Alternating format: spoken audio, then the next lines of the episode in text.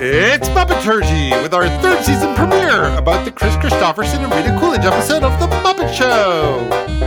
Woo! Yay!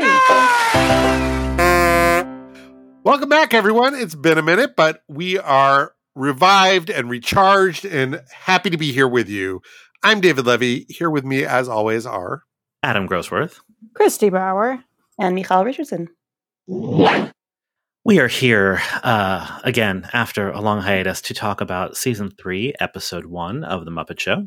This was produced February 14th. Happy Valentine's Day, 1978. Happy David's Um, birthday. Happy Actual David's David's birthday. birthday. I always forget. Oh, like the day of David's your birth. birthday. oh my goodness. exciting. Happy birthday. Looking at the list for this season, there's only one episode that I can see with a wonky production date, which is helpful. They did take a long break in the middle of the season to make the Muppet movie, so we'll talk about that when we get there.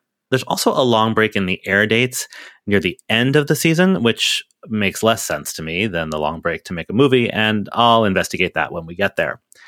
This episode aired in New York City on November 20th, 1978, and was number 10 in the air order.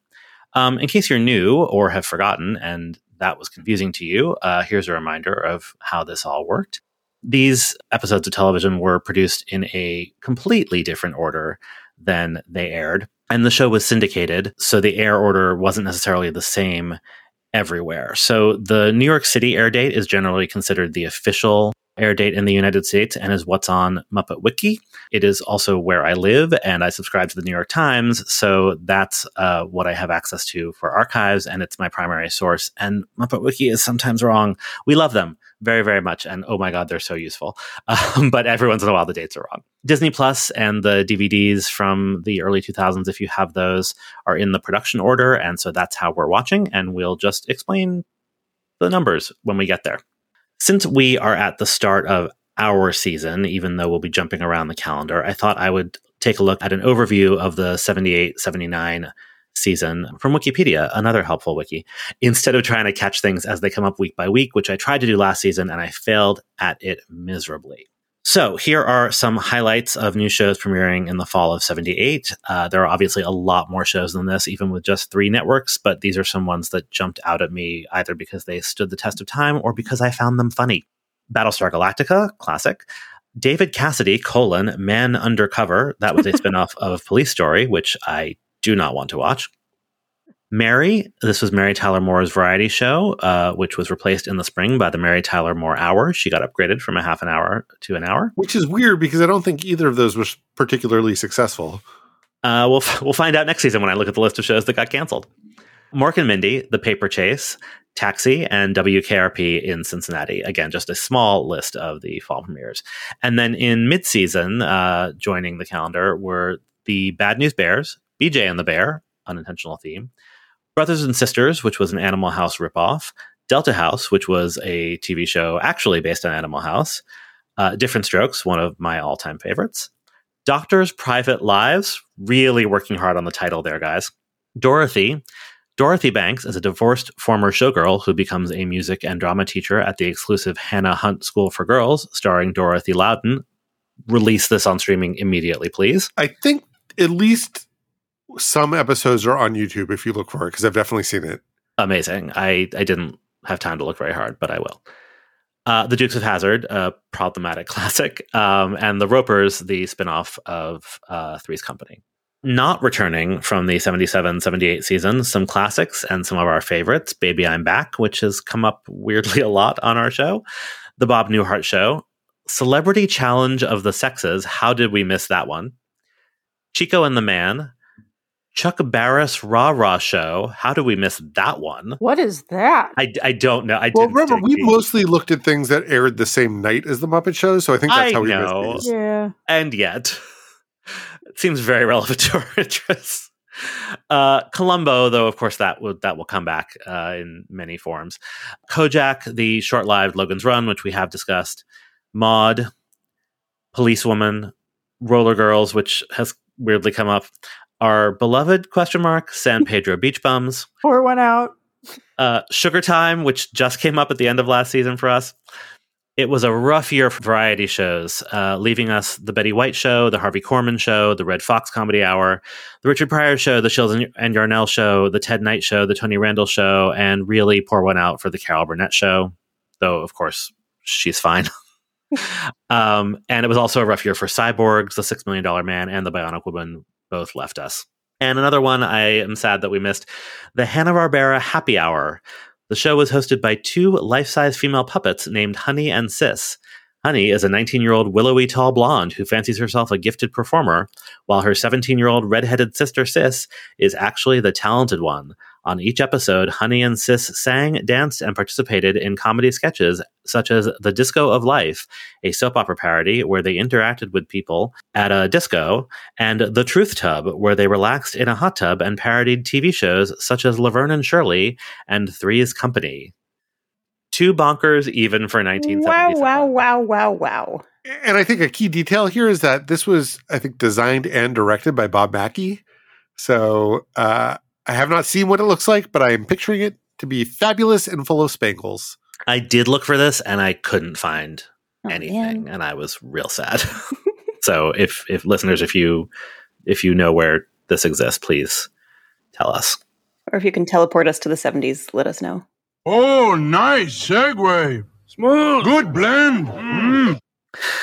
All right, so, so there's no good way to do this in the news. Uh, again, once uh, once again on November twentieth, nineteen seventy eight. I, I don't want to get into this because it's bleak, but it is probably the most significant headline that's coincided with one of our air dates so far. So it does feel important to at least read it.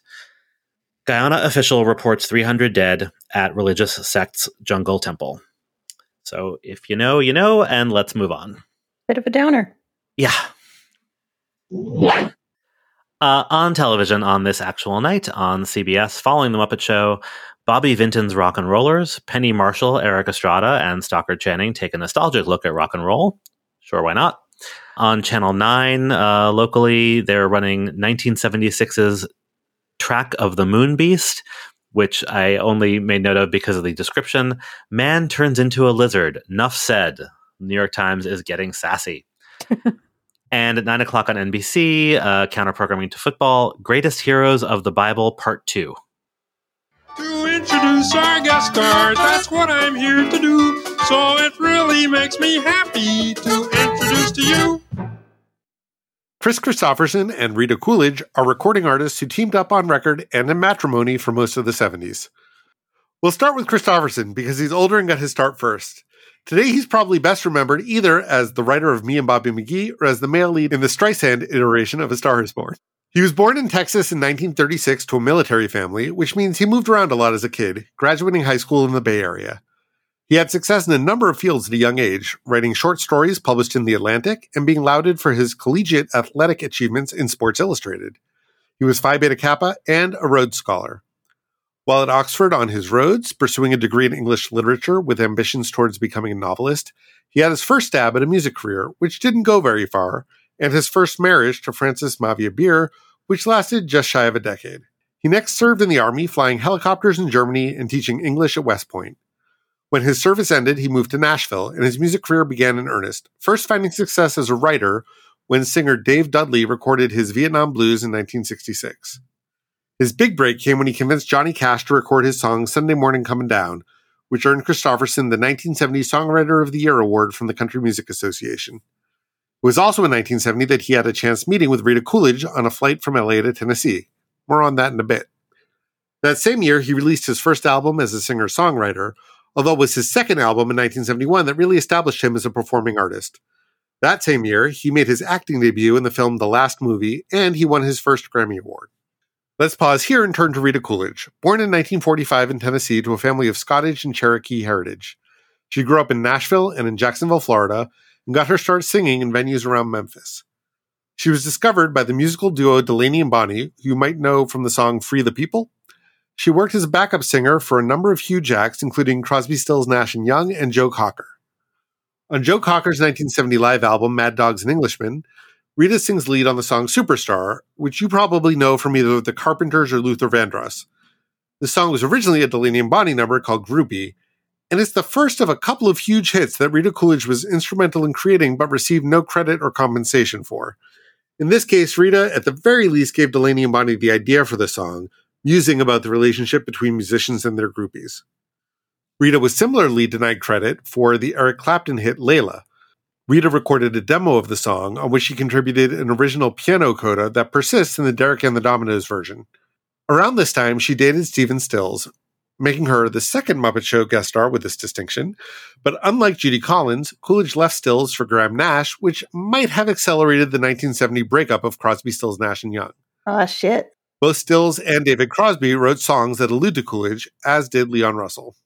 Okay, back to that fateful airport meet cute. Chris changed his plans so he could spend more time with Rita, and soon they were an item.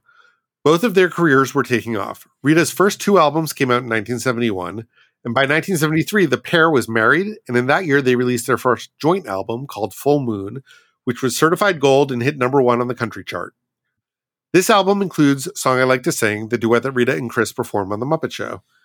They won the 1974 Grammy Award for Best Country Vocal Performance by a Duo or Group for the song From the Bottle to the Bottom from this album, an award they'd be nominated for two more times, winning again in 1976 for their cover of Lover Please.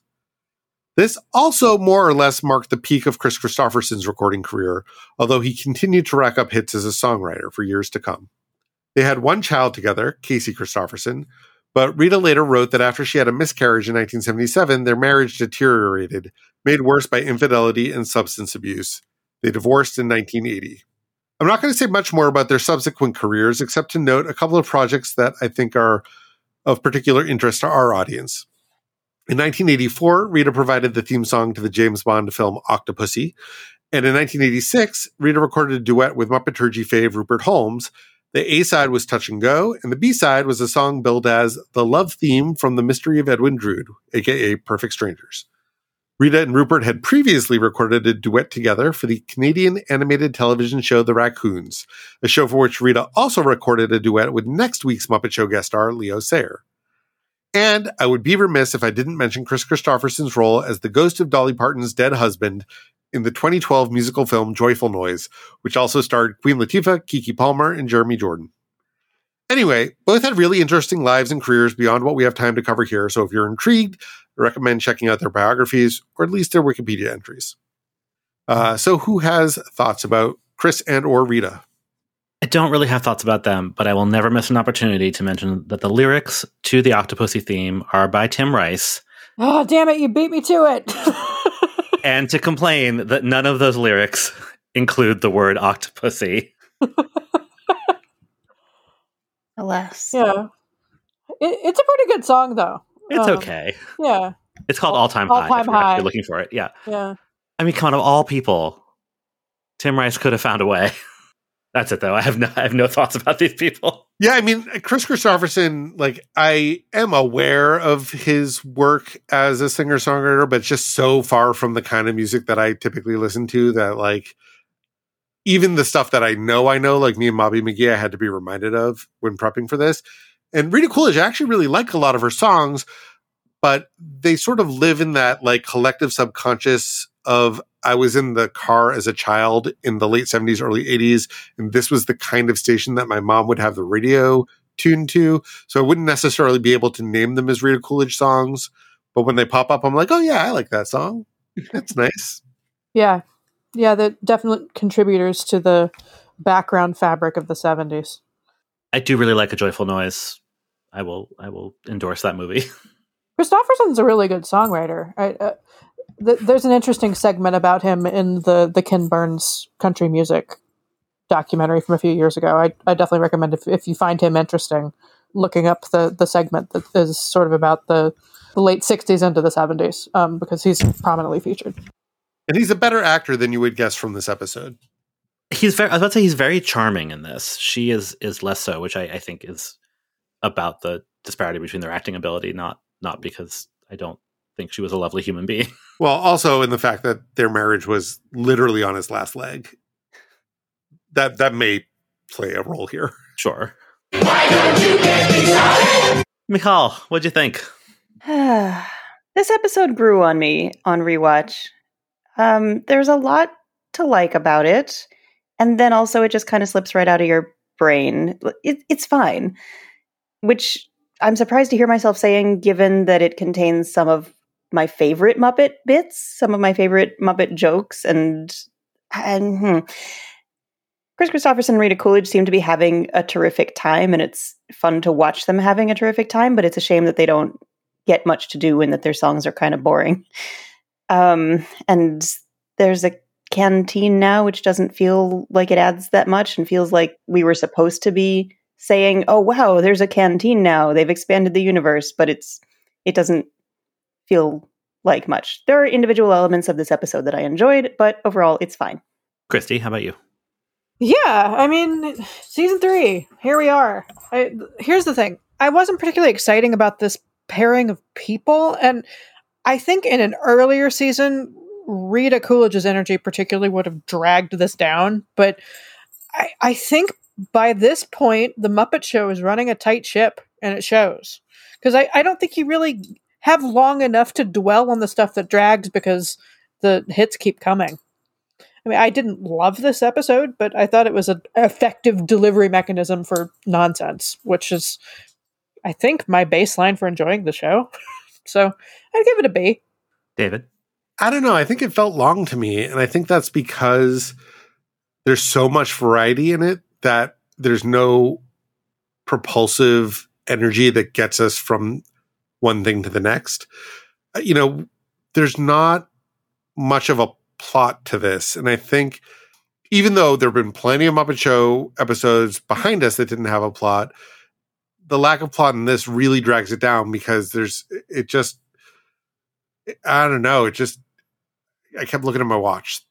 Yeah, I have, I have very little to add. I, I I agree with everything that all three of you said, even the things that slightly contradict each other. I I've talked before about how much I'm looking forward to season three, and so it's a bit of a bummer to start with one that isn't great.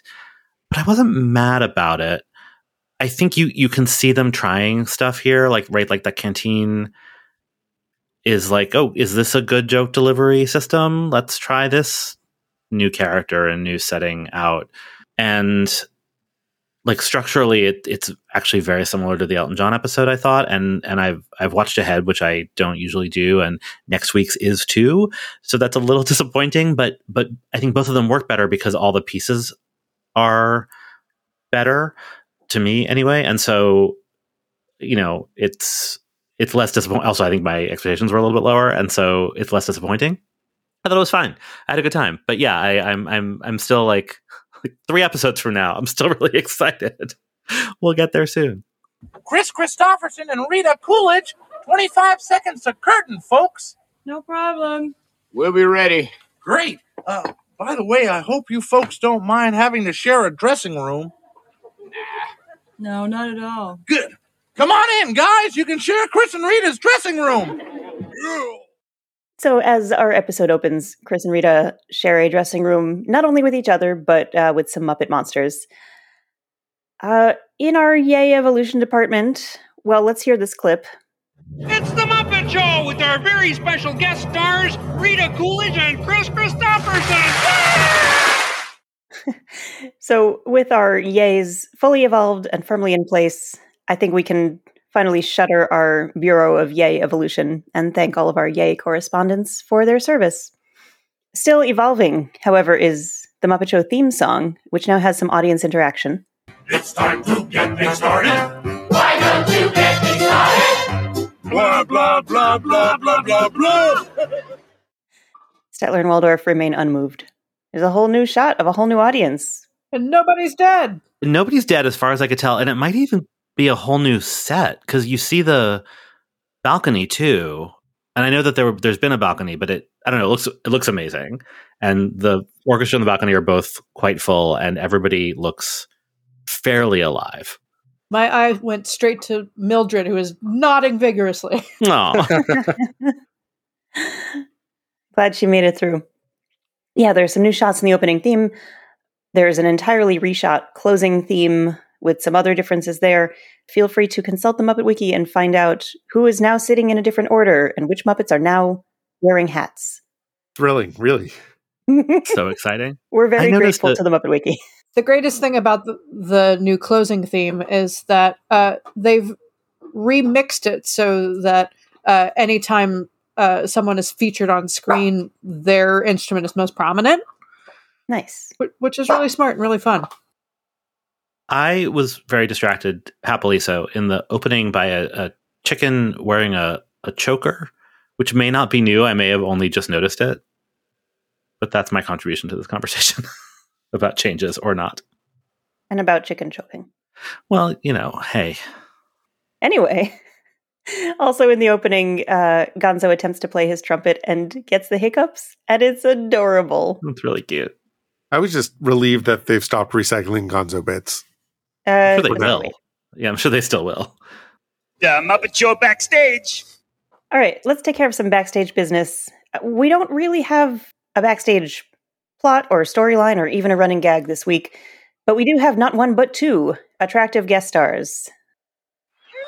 Uh, yes, Miss Piggy. I just want to thank you for letting me do this opening number with Chris. Oh, well, that's all right. It- it's a very sexy number. I hope you won't be jealous. Don't worry. Uh, sure? Positive. Oh, I just really like the performances there. Yeah, she's really thrown herself into it, and Kermit is not biting. It's interesting that the um, they don't play this the other way um, with Piggy being jealous of Rita, and then I realized that Rita doesn't actually perform with anybody. I mean, she performs a solo with Muppets around her.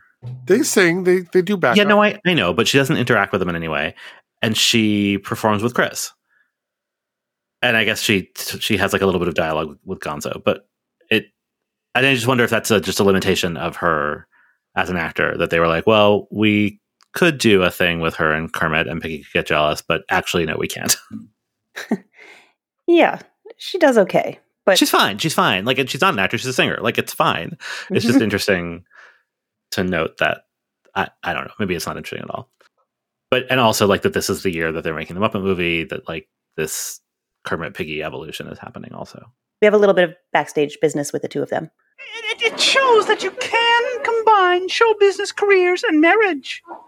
Well, I, I suppose it does. Yes, Mhm. But you know, we both have show business careers. that's true. Mhm. Need I say more? Miss Piggy, I, I really have to go introduce Rita Coolidge. Yes, dear. I just wanted you to think about it. I don't have time to think about it. Maybe six months in the hospital will give you more time to think. I don't think about it. Thank you, Uh, Piggy's really throwing herself into this performance, but also that results in some real unpleasant Piggy this week. She's very unpleasant, but she looks great. True. She's wearing this outfit, this like black dress with like a floral print on it and a purple boa, and it's just like, you know, late seventies eleganza. I'm into it. yeah. Her hair is inconsistent this week, but there are a couple of scenes where it looks incredible. Well, when she first appears, like from behind the curtain, she's got it in an updo, which is just absolutely fabulous. oh, we're going to talk about the updo later. it's a very important updo. Excellent. Uh, we also have a little backstage bit with mostly just the two guest stars talking to each other, but they are not alone in their dressing room. Hey Rita, we gotta talk about something. You alone? Yes. Are you sure? Sure, I'm sure, Chris. You don't see anybody, do you? No, but around here it doesn't make any difference. Everything on this show walks and talks. Animals, vegetables. Don't forget about the minerals. You heard me, Buster. Uh, would you mind leaving us alone for a while, please? Oh, sure thing. Come on, gang. Well, if I want to be alone.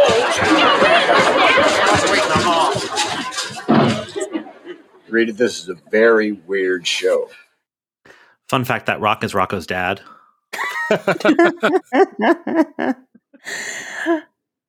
Another fun fact um, among the inanimate objects like the umbrellas and umbrella stands leaving is uh, the hat rack, uh, who was credited as a writer on the Peter Ustinov episode of The Muppet Show. Chris and Rita look pretty nice. Uh, Well. Chris looks cold. I, Chris, Chris is popping out of that shirt. I Thought he filled it out nicely. He, he But yes. did. And also, And also, it's also a very gauzy. There's a whole 70s thing happening with that, whatever material that shirt is made out of. It, it is very 70s. It was distracting.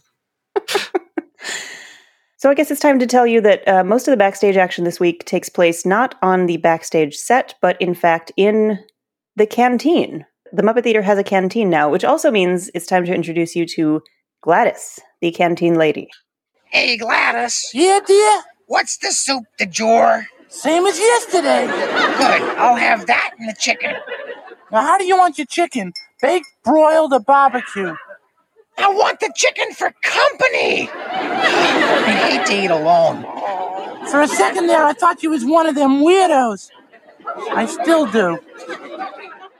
Have we heard Gonzo referred to as a weirdo before? Is that is this where that gets coined? I mean, not Sure, as a it's come up already. but I, Seems Well, I like don't mean as a species, but certainly like it, it it becomes like an important identity marker for for Gonzo. But I don't remember if we've heard that particular term used for him yet. yeah, I don't know. I don't think we but have. also for Muppets at large. Yeah, it feels new. I'm sure that's just like a Jim Henson word, you know. One of them weirdos. There's some other backstage business that happens at the canteen this week. I'd rather not listen to Gladys calling Miss Piggy's order the Fatso special or listen to Miss Piggy kick a cart of food at Annie Sue just for ordering a milkshake, but yeah, that happens too. yeah, it's not great. It's also weird that we have the introduction of what will become a running gag where Miss Piggy gets Annie Sue's name wrong constantly because she's not important enough for Miss Piggy to know her or because Miss Piggy wants to make her feel that way. But we've never actually been given Annie Sue's actual name yet. So that joke does not register. I mean, she calls her Annabelle, which could be what Annie Sue's name is or some of it. So I looked this up. We will meet Annie Sue next week. Uh, we've seen the puppet before, but not really met her as a character. And uh, spoiler: in next week's episode, she is the backstage plot, and this rivalry gets established. But even in the air order, this episode aired tenth in New York, and the Leo Sayer episode aired twelfth. So no one, uh, at least in in New York and most U.S. markets, has properly met Annie Sue. I mean, probably there are other episodes that aired out of order where where this has happened before, but her establishing story is, is yet to come. So it's it's just weird uh, all around. It's also I don't want to dwell on this, but it like it is this thing. Miss Piggy's order is really weird, given that we have clearly established that she is not on a diet and does not want to be on a diet and should not be on a diet. Highly out of character. That's all. I got kind of mad about it actually. I mean, I was more mad that, well, maybe there's more to be revealed about Annie Sue next week that will explain why Piggy just shoves a cart at her just for ordering food. But, eh, I mean, well, yeah, she hates her, and I think that's Isn't that enough? I guess. yeah. Can I we think talk about the that Gladys part I think puppet? is- Sorry. yes, please. Let's talk about Gladys. Yeah, she's Let's talk about the terrifying. Gladys I hate her so much. She looks like a racist caricature, but of not any specific race. Like, like it's she's just got very exaggerated features that feel like they should be offensive, but they don't actually add up to any particular stereotype. They just are terrifying. She kind of looks like if the lady gremlin got sucked into a vacuum cleaner and then pulled out. I at first thought I thought that she her head was the gay pride Langolier from season one. It's not. I checked, It's not. but it's that vibe. It's so, the in giant case mouth. anybody has not watched this episode and doesn't plan to, she's kind of all mouth. There's a very sculpted mouth with very sculpted teeth, and then there's And a frizzy gray wig. Yeah, and very prominent lips. There's a frizzy gray wig just plopped on top of the rest of her head with bedazzled glasses plopped on top of that, and then kind of a little scrunchy plopped at the top of the. I guess that's supposed to be like a cafeteria lady outfit. A hairnet. Oh, maybe. yeah, and no eyes, And no eyes. and not like Scooter's eyes that are on the glasses. They're just glasses over nothing. I think that's the problem. I think the problem for me is a combination of I don't. I've. I think we've we figured this out. I don't like Muppet teeth.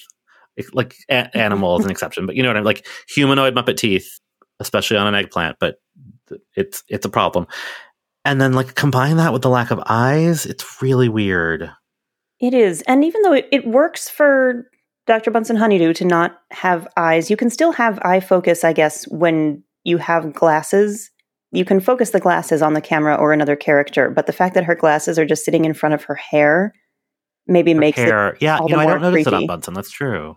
Because I think it makes her look like she's squinting, whereas for him, it just it gives the impression of like you know, like a like an undersketched cartoon character, where like your brain sort of fills in the eyes, even though they're not there. hmm Whereas she looks like a monster. Yeah, I'm actually Right. I'm actually looking at the um, Muppets Character Encyclopedia right now, which is a, a fairly recent um, publication, so I, I don't give it you know too much weight for Muppet Show era things. But one of the things it says is once considered using contact lenses, but couldn't locate her eyes. Ah, Oh, Right? she I don't find that helpful. to learn she doesn't have any eyes.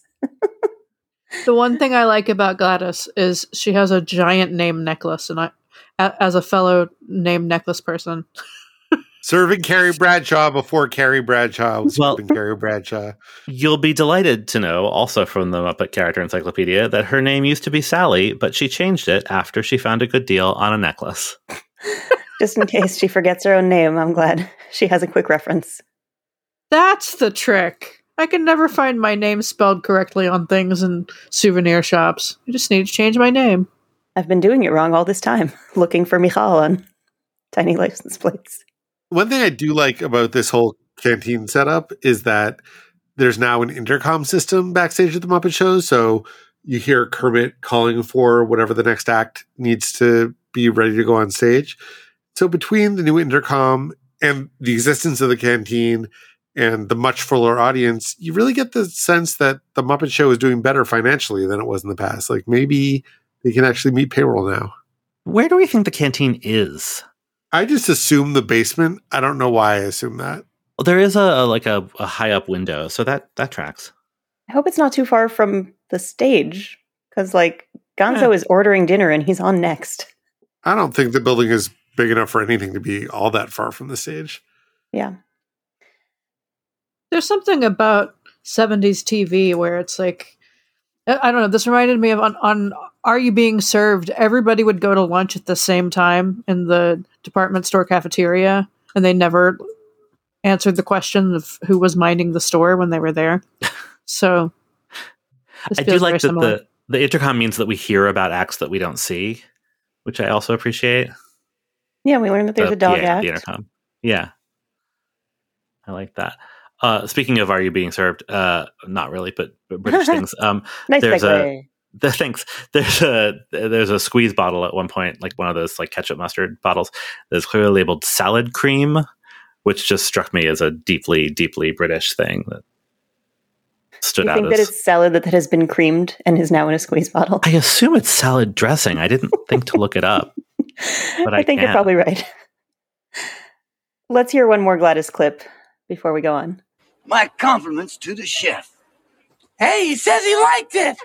Who are you talking to? The short order cook. This place takes itself so literally. Yeah, of course it does. Hey, you want to see our apple turnover? Sure. Hey, apple, turn over.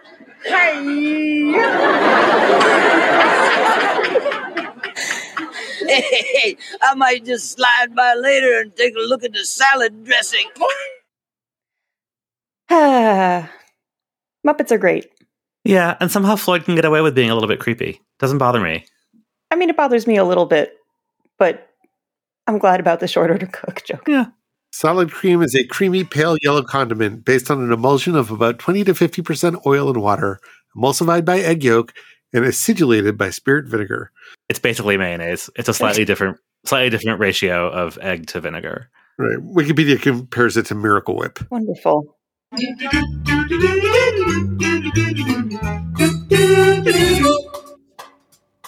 Well, as befits an episode with two singers with guest stars, we run the gamut with songs this week, but we start on a, an uncomfortably sexy note. Come and lay down by my side.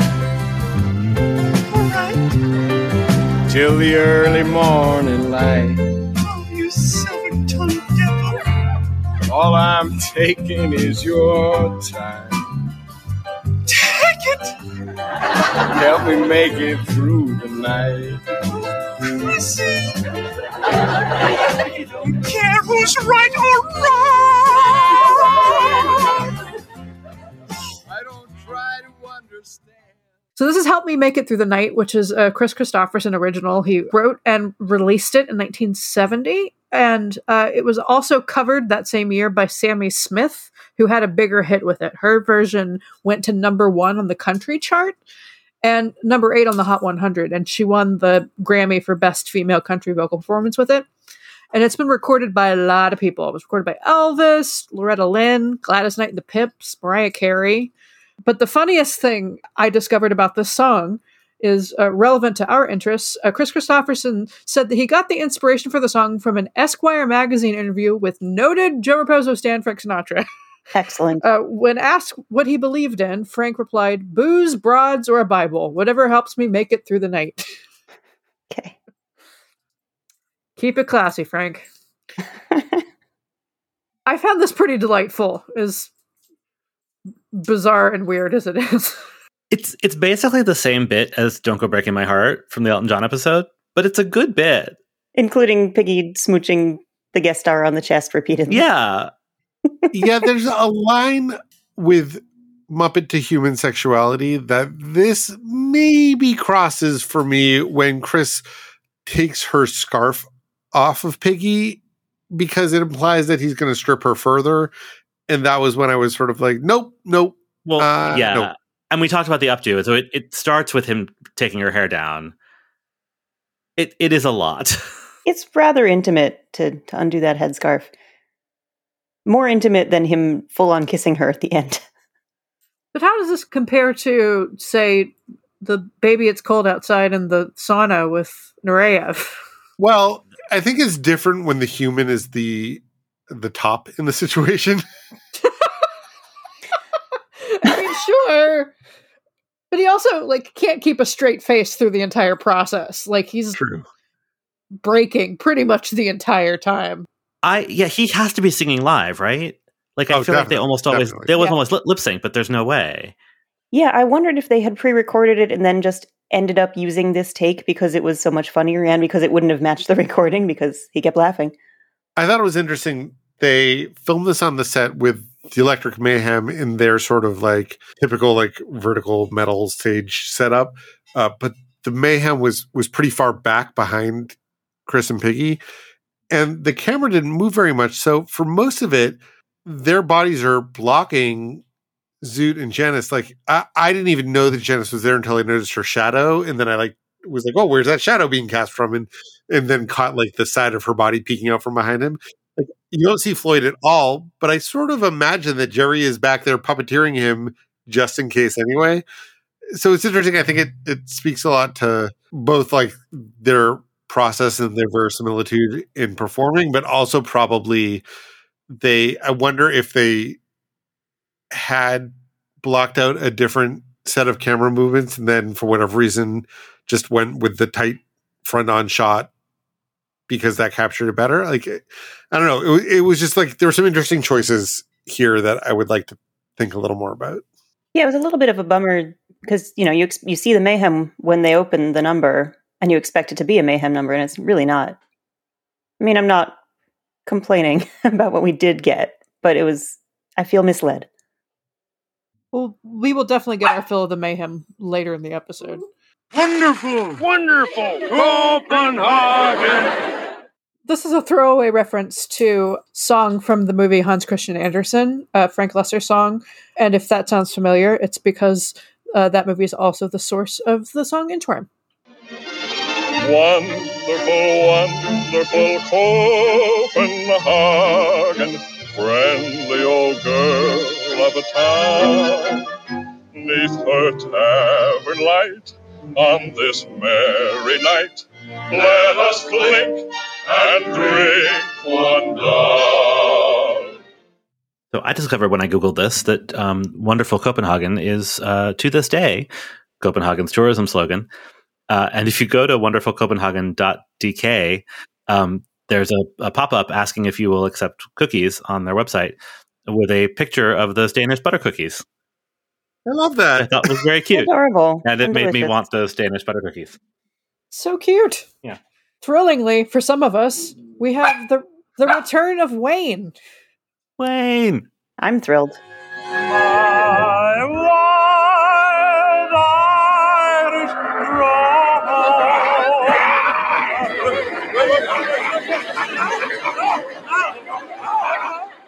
I just got really sad that in the 90s they didn't get Dana Carvey to come on Muppets Tonight and have this Wayne and Dana Carvey do their own version of Wayne's World. Oh. Oh. Damn. Ugh. The canteen feels very Muppets Tonight to me. Yeah, in, in a not great way. Exactly. Speaking of not great, uh, uh, the so this song, "My Wild Irish Rose," was written by a guy named Chauncey Olcott for a musical called "A Romance of Athlone." Athlone, who knows? Somebody knows. If if, if you know, let us know. Uh, from 1899, um, and he was an Irish American actor, singer, and songwriter who got his start in minstrel shows. Boo. But then he went and studied singing in London and came back to Broadway and became Broadway's go to guy for Irish and Irish adjacent stuff. yeah, w- w- before we started recording, we were talking about this, and David, I believe you referred to this bygone genre as Irish exploitation. Yes, I'm a big fan. um, Chauncey Olcott's uh, other uh, songwriting claim to fame is the song "When Irish Eyes Are Smiling," and there's actually one of those mid-century uh, biopics about this guy from 1947 called "You guessed it, My Wild Irish Rose." It is 9.99 on DVD, and I will be ordering it. Please keep us posted. So I think the return of Wayne uh, really just speaks to Richard Hunt wanting to have opportunities to show that he could sing in a real voice and not just sing as Scooter. That's my or guess. somebody else wanted that for him. right. He might not have been the one campaigning for it.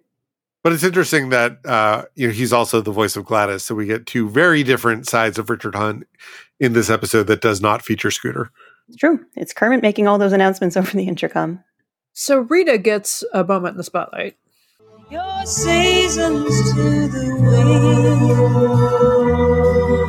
and holy day,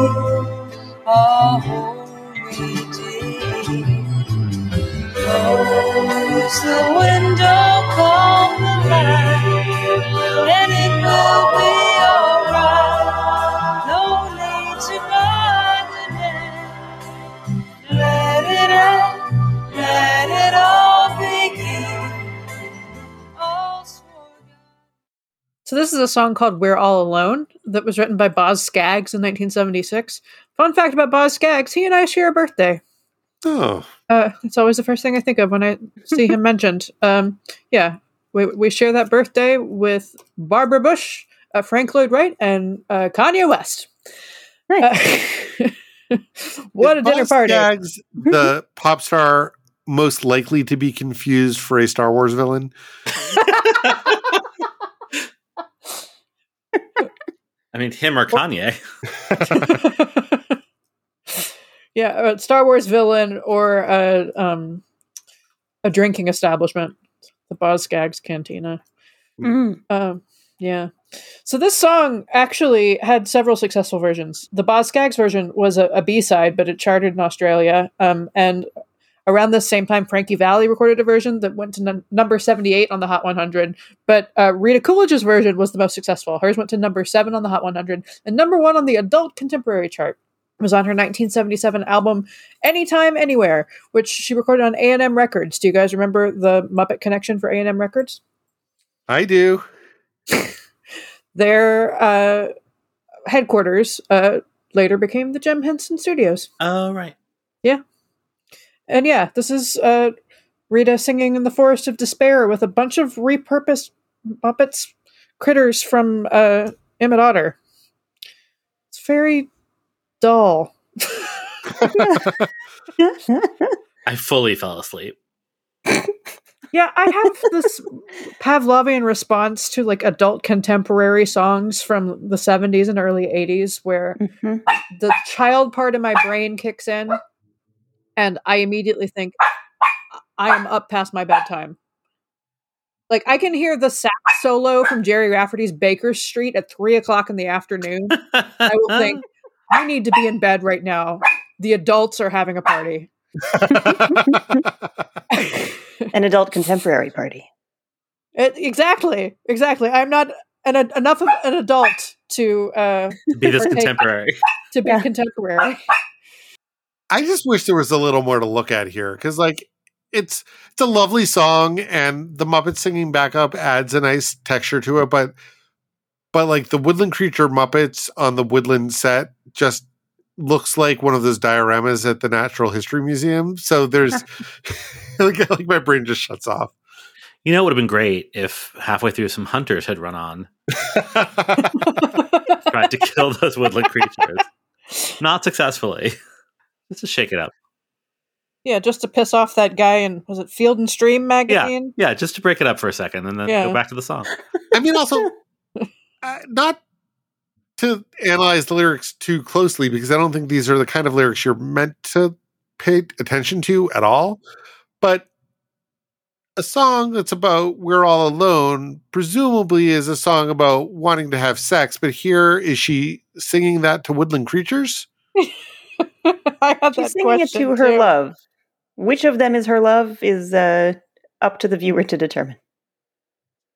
Yeah, it's also really hard to close a window in the forest. Or is she meant to be all alone when she's but she's not? She's surrounded by yeah. She waving through a window. A frog he would a woo and go, hey ho, said Rolly. Whether his mother would let him or no, with a roly poly gammon and spinach, hey ho, said Anthony Rowley. Hmm, Beautiful.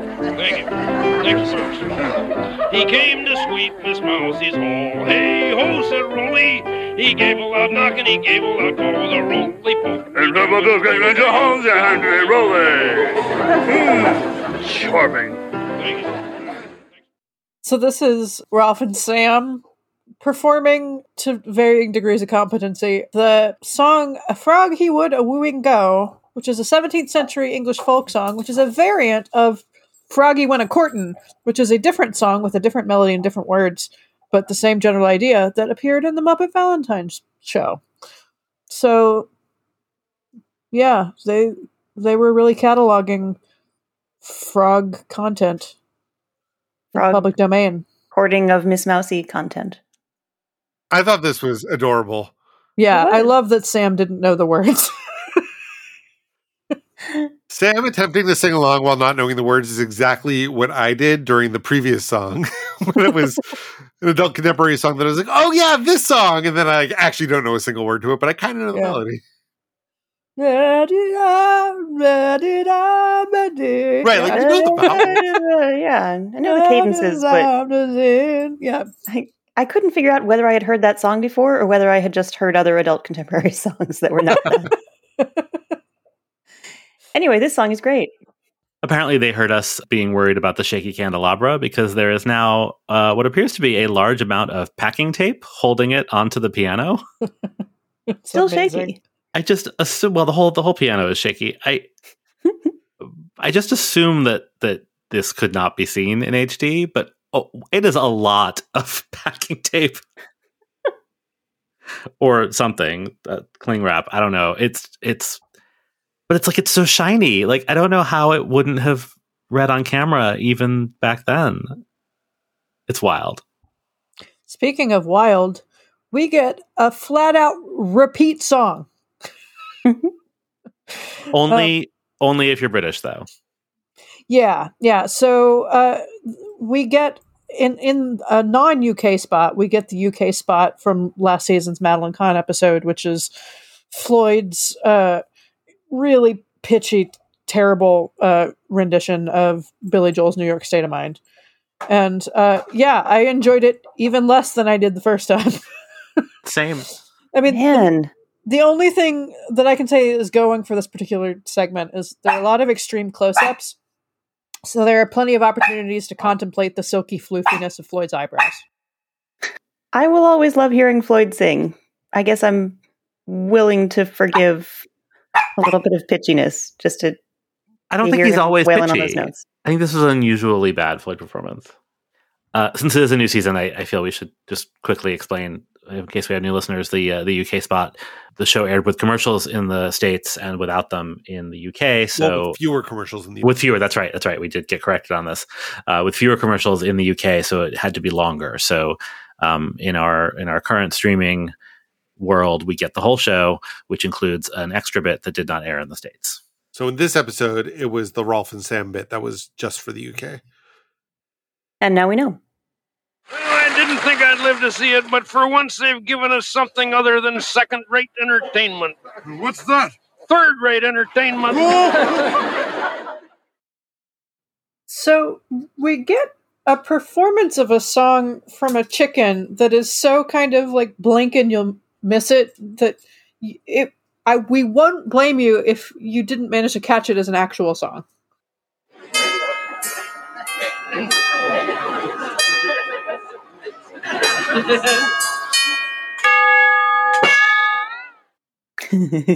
Oh, that's That's- it? Yeah. Oh, I, I literally did blink and I missed it.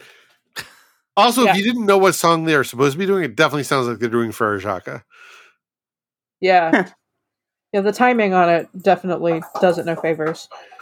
So this is For Me and My Gal, which is a song from 1917. Shout out yet again to the public domain. Song written by George W. Meyer, Edgar Leslie, and E. Ray Goetz. And it was originally popularized by the vaudeville duo Van and Skink. I mostly just wanted to say skink. um, and uh, it's uh, known to more modern audiences largely thanks to a 1942 movie of the same name starring Judy Garland and Gene Kelly. It's a great film and holds up. Highly recommended if you like World War II kitsch. Sorry, World War One kitsch. This is a fun sketch. I like the sound of a chicken getting hit in the head with what is this instrument? Uh, tub- tubular bells, I believe, is the official name of the. Tubular bells. Well, the sound of a chicken getting hit in the head with a tubular bell swinging swinging back at that chicken is pretty entertaining. So, for me, and I suspect f- for several of you, uh, the, the next number is the highlight of this episode. Hi, diddly dee, an actor's life for me. A high silk hat and a silver cane, a watch of gold with a diamond chain. Hi, diddly doo. You sleep till after two. You promenade with a big cigar. You tour the world in a private car. You dine on chicken and caviar. An actor's life for me. Ha. Okay. What happens now? Oh, now comes the funny part.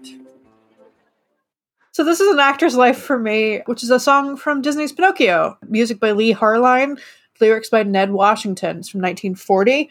And I, I learned a few interesting things about both of these gentlemen. Leigh Harline was a Mormon, and he provided the music for the first transcontinental radio broadcast to originate from the West Coast in 1931. And it was that particular event that brought him to the attention of Walt Disney. I found on the D23 website, because both of these guys are now designated Disney legends, so there are pages about them. There's a picture of Leigh Harline and Walt Disney and a couple of other guys with penguins. And Walt Disney is looking so intently at this penguin in his hands. It's incredible. it's very funny and very random. Anyway, we'll have it in our show notes. And Ned Washington, the lyricist, was a two-time winner of the Best Song Oscar, one of which he won for uh, with Leigh Harline for a different song from Pinocchio, "When You Wish Upon a Star," and he also won for "High Noon, Do Not Forsake Me, Oh My Darling" from High Noon. And other lyrics by him included "My Foolish Heart" on Green Dolphin Street, "The Nearness of You," the songs in Dumbo, and the theme from Rawhide. And I just it made me realize that a human wrote the lyrics to the theme from Rawhide. And that that same human wrote the songs from Dumbo. Oh, What a yeah. catalog. When You Wish Upon a Star, which will appear in a future one of my favorite Muppet Show episodes. Yeah, th- and also this is the first ever Disney villain song, so that's pretty cool. It always creeps me out a little bit to hear the Muppets sing Disney songs. More so now because now it's just like gross corporate synergy. Then at least it was, you know, like talent recognizing talent. But It's a little too cross the streams for me. It's weird to me that this is a Disney song. I mean, I've watched Pinocchio fairly recently, but, but I still always forget. It just feels like so in the fabric of, but like, but separate from the source material in a way that, say, When You Wish Upon a Star is not. But we've also heard Muppets sing "There's no business like show business," and that's entertainment. And this is kind of the same theme. Yeah, Yeah, but theme uh, for whatever cover. reason, Disney songs feel branded to me in a way that MGM songs don't. Did I wonder if they did then to the to the contemporary audience? I don't. That's a genuine question. I don't know. That obviously I understand why they do now. Like I could take or leave the song, but then then this happens, and and we we've talked off mic already that this is this is a very formative joke for for both me and Michal, and and I, I don't. Christy and David, you didn't chime in, but you I'm sure you will in a minute. Um, but let's hear it first. Okay, now, now, ask me what I'm carrying the fish for. Oh, Fozzie, what are you carrying the fish for? Oh, just for the halibut? Uh, you were better off leaving the stage. I love this so much. Like I I say this to this day in real life all the time. Yeah, and not even when fish are involved. No, I find excuses. You can just use it for the halibut whenever you want.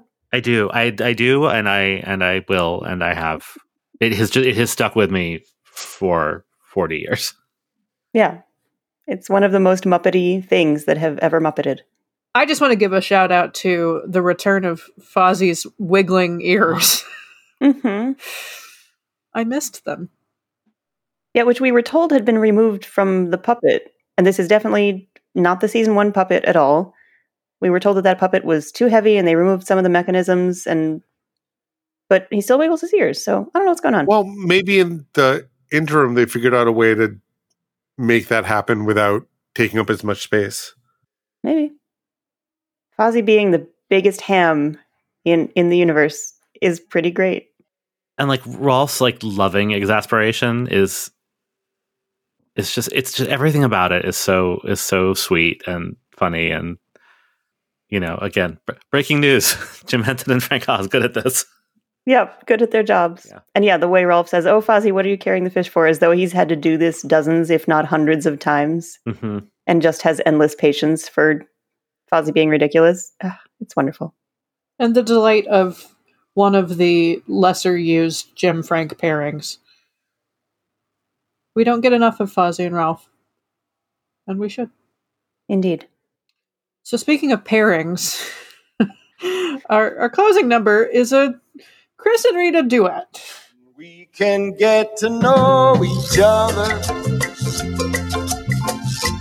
like a sister and a brother. Like a father and a mother, like a woman and a man. We can sing along together. Just enjoy until it's over.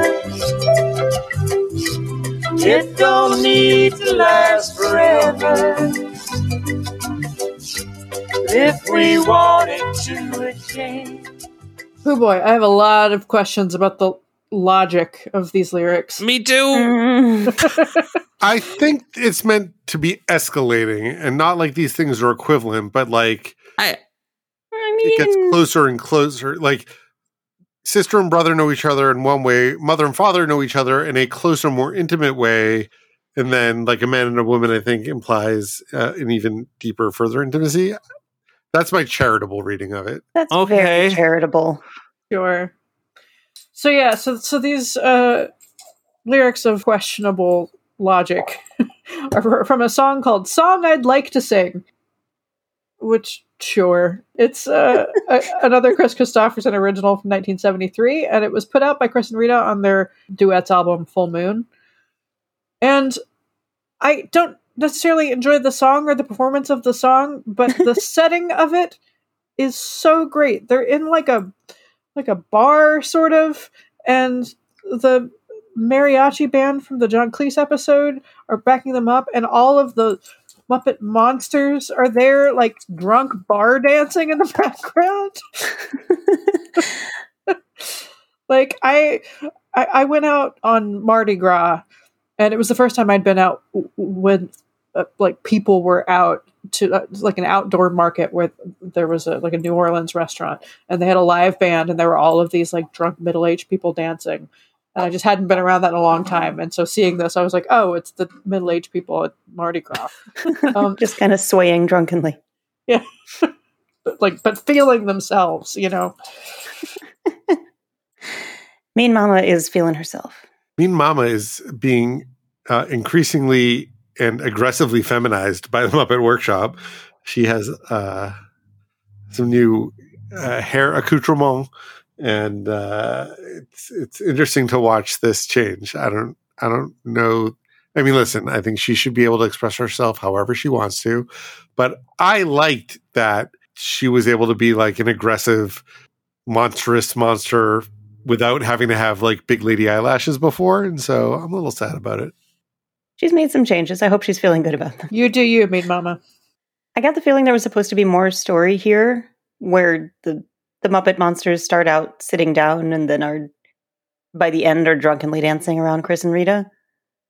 But maybe you're right that the the drunken swaying dance is all that's supposed to happen. And that's now that you've told me your Mardi Gras story, I, I feel better about the progression of this sketch. You think that Kris and Rita were supposed to approach the monsters and be like, "We saw you from across the bar. We like your vibe. Come join us on stage. I don't know. We want to get to know Like- you like a sister and a brother." Oh my gosh. like a mean mama and a Luncheon Counter monster. Never mind that jazz. Listen, Turkey. What? And get out of show business? All right, let's address a little bit of show business before we close this episode out. So, we didn't clip Gonzo's feat of mathematical dexterity uh, because it's mostly visual, in which the great Gonzo recites the seven times table while standing on a hammock, while concurrently and at the same time balancing a piano over his head, except when he lets go of it to count on his fingers. I just want you to know, even though this is mostly visual and we didn't clip it, the piano hovers in the air for a perfectly satisfying pause before landing on Gonzo nose first and then flattening him. It's great Looney Tunes energy. It's great. When this bit starts, Kermit is introducing it and is like, "Oh, uh, is he ready yet?" And you hear a stage man who first says, "No, not yet," and then he says, "Okay, now he's ready." It sounds just like Cookie Monster, and we never see the stagehand. So I have decided that Cookie Monster is there doing some kind of like after school internship, Love it. helping out of the stage crew. Working for cookies. I was very distracted by the fact that this whole thing is weirdly chroma keyed or superimposed or something. Gonzo's in a spotlight in front of a curtain, but the inside the spotlight and outside the spotlight are not the same shot, which I Yeah. assume is so that they didn't have to deal with hiding Dave Goelz or whatever's holding up the piano. So I get it.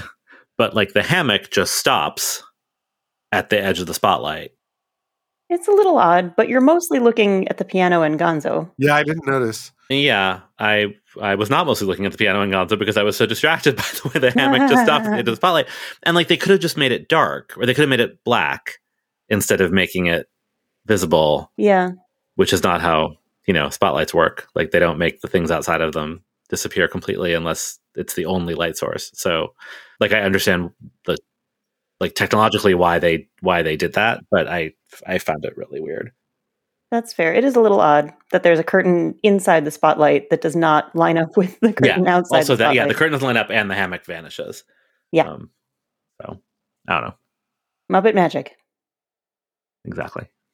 Meanwhile, Muppet Labs has some welcome relief for what Bunsen refers to as short, stubby people like Beaker here, which, okay. The solution is atomic elevator shoes. And so the atomic elevator shoe adds total inches to Beaker's unfortunate physique. Beaker, you never told me you wore stripy socks. That's all for today from Muppet Labs. That was the sound of Beaker first just getting taller. Then he realized that the elevator shoes are not just raising him up off the ground, they are stretching his legs out. So what you see are Beaker's stretched out stripy socks, which rise above the frame and then fall in opposite directions. I don't know how that works out for Beaker. This is maybe my all-time favorite Muppet Labs. The stripy socks just kill me. Are those real or I mean real? Are they are Beaker's legs is it practical or is it an effect? I actually couldn't tell because of the stripes. The stripes create a weird optical illusion. He really does wear stripy socks, so Yes. I thought it was practical. It probably was. I ju- it was a weird. I was having a weird, and then after the Gonzo thing, I it, it broke my brain. yeah, they looked a little fuzzy. I thought maybe it was an effect. Uh, it is worth noting this is a new Muppet Lab set. They appear to be on some kind of university campus now. We can see out the window that there uh, there are some buildings, uh, and also a new little Muppet Labs theme. That was exciting. Glad they got some funding. Let's close this out with a Muppet News Flash. This is an update on the Henderson burglary. Police have recovered all the stolen property except the silverware. It has disappeared into thin air.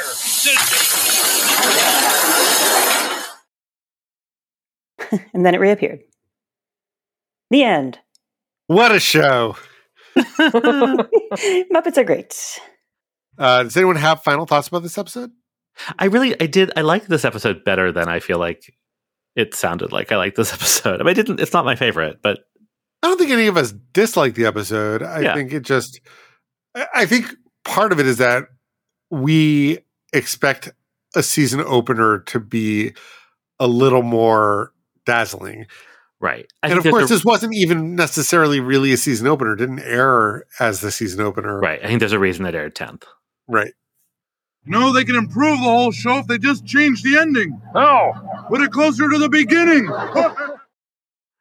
Uh, since it's our season opener, uh, once again, I feel we should, in case we have new listeners or you have forgotten, we refer to our show notes a lot. And I know on some podcasts, that's right in your podcasting app. We are not that fancy.